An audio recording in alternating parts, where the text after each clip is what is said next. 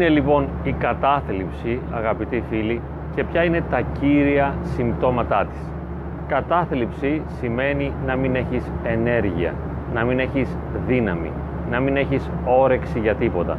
Κατάθλιψη θα πει να μην μπορείς να αντλήσεις χαρά από πουθενά. Και ενώ παλιότερα έκανες κάποια πράγματα τα οποία σου έδιναν μια χαρά, όμως τώρα πια τα βλέπεις όλα αδιάφορα. Σαν να μην μπορείς να τα πλησιάσεις, να μην μπορείς να τα αγγίξεις, να μην έχουν νόημα για σένα.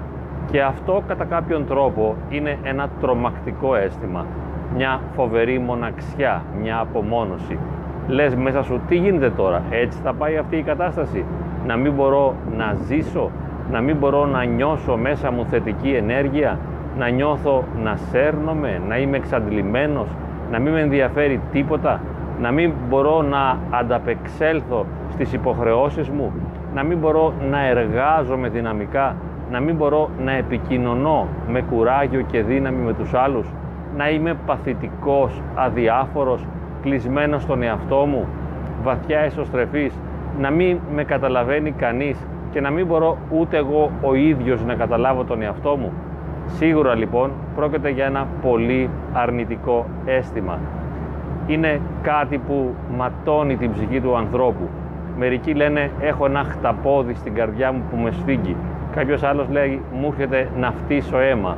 Κάποιος άλλος μιλάει για μια εσωτερική μαυρίλα, για ένα εσωτερικό αδιέξοδο.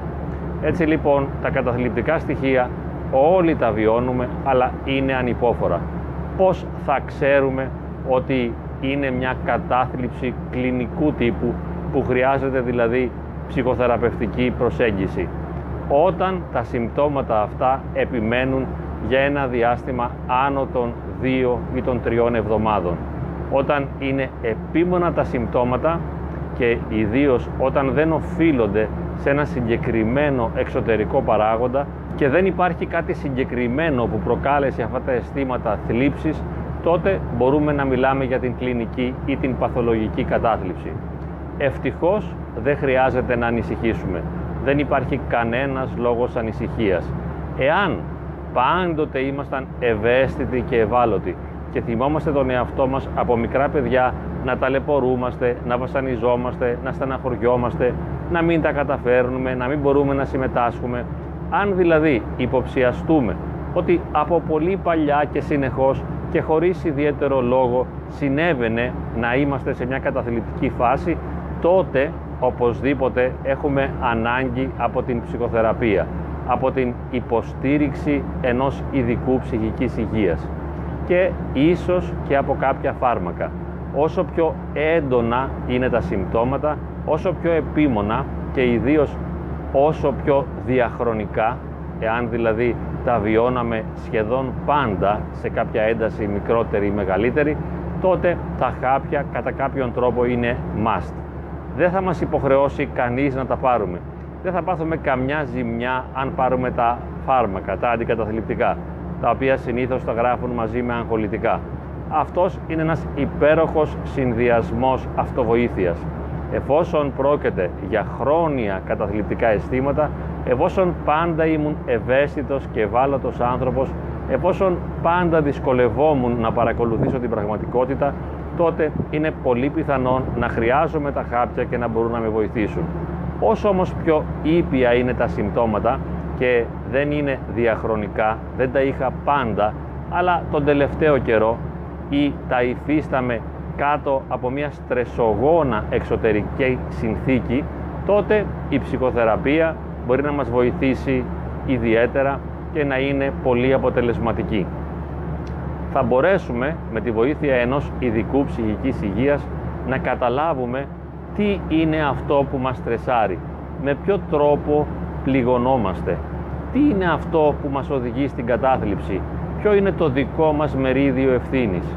Μήπως ο τρόπος που σκεπτόμαστε, που ερμηνεύουμε την πραγματικότητα, ο τρόπος που βιώνουμε τα γεγονότα, αυτή η υπερευαισθησία μας πού οφείλεται. Θα μας βοηθήσει ο ειδικός να καταλάβουμε τι είναι αυτό που ακριβώς συμβαίνει μέσα μας και τι είναι αυτό που χρειάζεται να αλλάξει και θα υποστηρίξει αυτή την αλλαγή. Μήπως για παράδειγμα είμαι πολύ ενοχικό άτομο; Μήπως φορτώνομαι εύκολα με ενοχές και θεωρώ ότι φταίω; Μήπως έχω ανεδαφικές προσδοκίες, περιμένω πάρα πολλά από μένα, είμαι τελειομανής και θέλω να τα καταφέρνω πάντα; Κάποιος χρειάζεται να με βοηθήσει μέσα από μια προσωπική θεραπευτική σχέση ώστε να καταλάβω πως δεν φταίω, πως αξίζω ως άνθρωπος, δεν είμαι κατώτερος από κανέναν άλλον, αλλά χρειάζεται να σεβαστώ την ιδιαιτερότητά μου, να βοηθήσω τον εαυτό μου ώστε να νιώσω καλύτερα. Όταν βιώνεις κατάθλιψη αγαπητοί φίλοι, κανείς δεν είναι διατεθειμένος να σε καταλάβει. Διότι όπως έχουμε πει όλοι καταλαβαίνουν μόνο τον εαυτό τους, τις δικές τους ανάγκες, τις δικές τους παρορμήσεις, τις δικές τους ορέξεις. Αν λοιπόν εσύ βιώνεις κατάθλιψη, οι ξένοι θα σε κατακρίνουν, θα σε υποτιμήσουν και καμιά φορά θα σε βρίσουν επειδή δεν είσαι αυτό που θα ήθελα να είσαι ή επειδή ίσως κάνεις κάποια λάθη τα οποία τους ενοχλούν. Τώρα, οι δικοί σου σαφώς δεν πρόκειται να σε καταλάβουν. Δεν έχουν τη δυνατότητα να σε καταλάβουν. Ίσως αυτοί σου κάνουν κάποιες προτάσεις πάνω στο πώς θα έπρεπε να συμπεριφέρεσαι, τι είναι το σωστό για σένα, τι θα έπρεπε να κάνεις. Ξέρουν και γνωρίζουν το σωστό, το οποίο και εσύ ο ίδιος βέβαια το γνωρίζεις, αλλά δεν μπορείς να το κάνεις. Έτσι με τις συμβουλές σου υπενθυμίζουν και σου υπογραμμίζουν όλα όσα θα ήθελες και εσύ να κάνεις και δεν μπορείς. Επίσης, ένα άλλο πολύ ιδιαίτερο χαρακτηριστικό και σημαντικό των συγγενικών και των πολύ φιλικών προσώπων, αλλά ιδιαίτερα των γονιών, των παιδιών, της συζύγου, του συζύγου, είναι ότι δεν έχουν τη δυνατότητα να αναλάβουν καμιά ευθύνη για αυτό που εσύ βιώνεις. Θεωρούν ότι εσύ αποκλειστικά είσαι υπεύθυνος για αυτό που σου συμβαίνει. Και τόσο πιο πολύ αληθεύει αυτό, όσο περισσότερο αποφεύγουν να αναλάβουν οποιαδήποτε ευθύνη. Κάτι που το κάνουν πολύ συχνά. Ακόμη και αν τους λες ότι ξέρεις αυτό που κάποτε έκανες με επηρέασε αρνητικά ή αυτό που τώρα κάνεις, αυτό που τώρα λες με επηρεάζει αρνητικά. Εκείνοι θα το αρνηθούν. Όχι. Θα υποστηρίξουν ότι αυτοί είναι σωστοί, ότι κάνουν το καλύτερο που μπορούν, ότι εσύ τους χρειάζεσαι, τους έχεις ανάγκη και αυτοί μπορούν να σε βοηθήσουν. Αυτό που αποκλείεται να κάνουν είναι να αναγνωρίσουν τα δικά τους φάλματα, διότι συνήθως δεν έχουν την δυνατότητα της αυτοκριτικής και εάν αναγνώριζαν τα δικά τους φάλματα θα χαμήλωνε η αυτοεκτίμησή τους, κάτι που δεν έχουν καμιά διάθεση να το κάνουν. Για να μπορέσουν να υποστηρίξουν την αυτοεκτίμησή τους, να νιώσουν σωστοί, καλοί, δίκαιοι καθώς πρέπει θα πρέπει να ρίξουν ολόκληρο το βάρος σε σένα. Οπότε πρέπει να ετοιμάσεις τις αντοχές σου για να... Οπότε,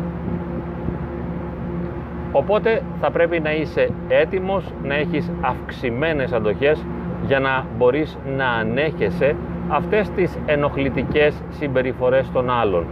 Την ώρα δηλαδή που τους χρειάζεσαι την ώρα που τους έχεις ανάγκη, την ώρα που θέλεις την υποστήριξή τους, θα βρίσκεις συνεχώς το αντίθετο. Από την αυστηρή κριτική μέχρι την θετική αλλά ανυπόστατη συμβουλευτική. Όλοι είναι διατεθειμένοι να πούν ή να κάνουν κάτι. Κανείς δεν έχει τη δυνατότητα να πει και να κάνει αυτό που εσύ πραγματικά χρειάζεσαι. Το θετικό μήνυμα είναι ότι η κατάθλιψη θεραπεύεται. Όπως βέβαια θεραπεύεται και η διαταραχή του πανικού και οι έμονες ιδέες και οι ιδιοψυχαναγκαστικές πράξεις. Και θεραπεύονται δεν σημαίνει πατάμε ένα κλειδί, ένα κουμπί και όλα αλλάζουν και όλα φτιάχνουν και όλα στρώνουν. Αλλά μας ανοίγεται ένας δρόμος αυτοβελτίωσης ώστε σιγά σιγά να μπορούμε να έχουμε όλο και περισσότερο τον έλεγχο του εαυτού μας τα συμπτώματα να μειώνονται, τα συμπτώματα να μην κυριαρχούν επάνω μας, αλλά σιγά σιγά να έχουμε όλο και περισσότερη αυτονομία, ώστε να μπορούμε να αντλούμε χαρά και νόημα ζωής και να είμαστε δημιουργικοί, δυνατοί και ικανοποιημένοι στην καθημερινότητά μας. Είναι κάτι που μπορούμε να το καταφέρουμε και επειδή κανείς άλλος δεν μπορεί να μας βοηθήσει σε αυτό, ενώ φίλοι, συγγενείς, γονείς, παιδιά κλπ. Εμείς οι ίδιοι θα αναλάβουμε την ευθύνη με τη βοήθεια του ειδικού να βοηθήσουμε τον εαυτό μας. Είναι κάτι που μπορούμε να το κάνουμε και το αξίζουμε.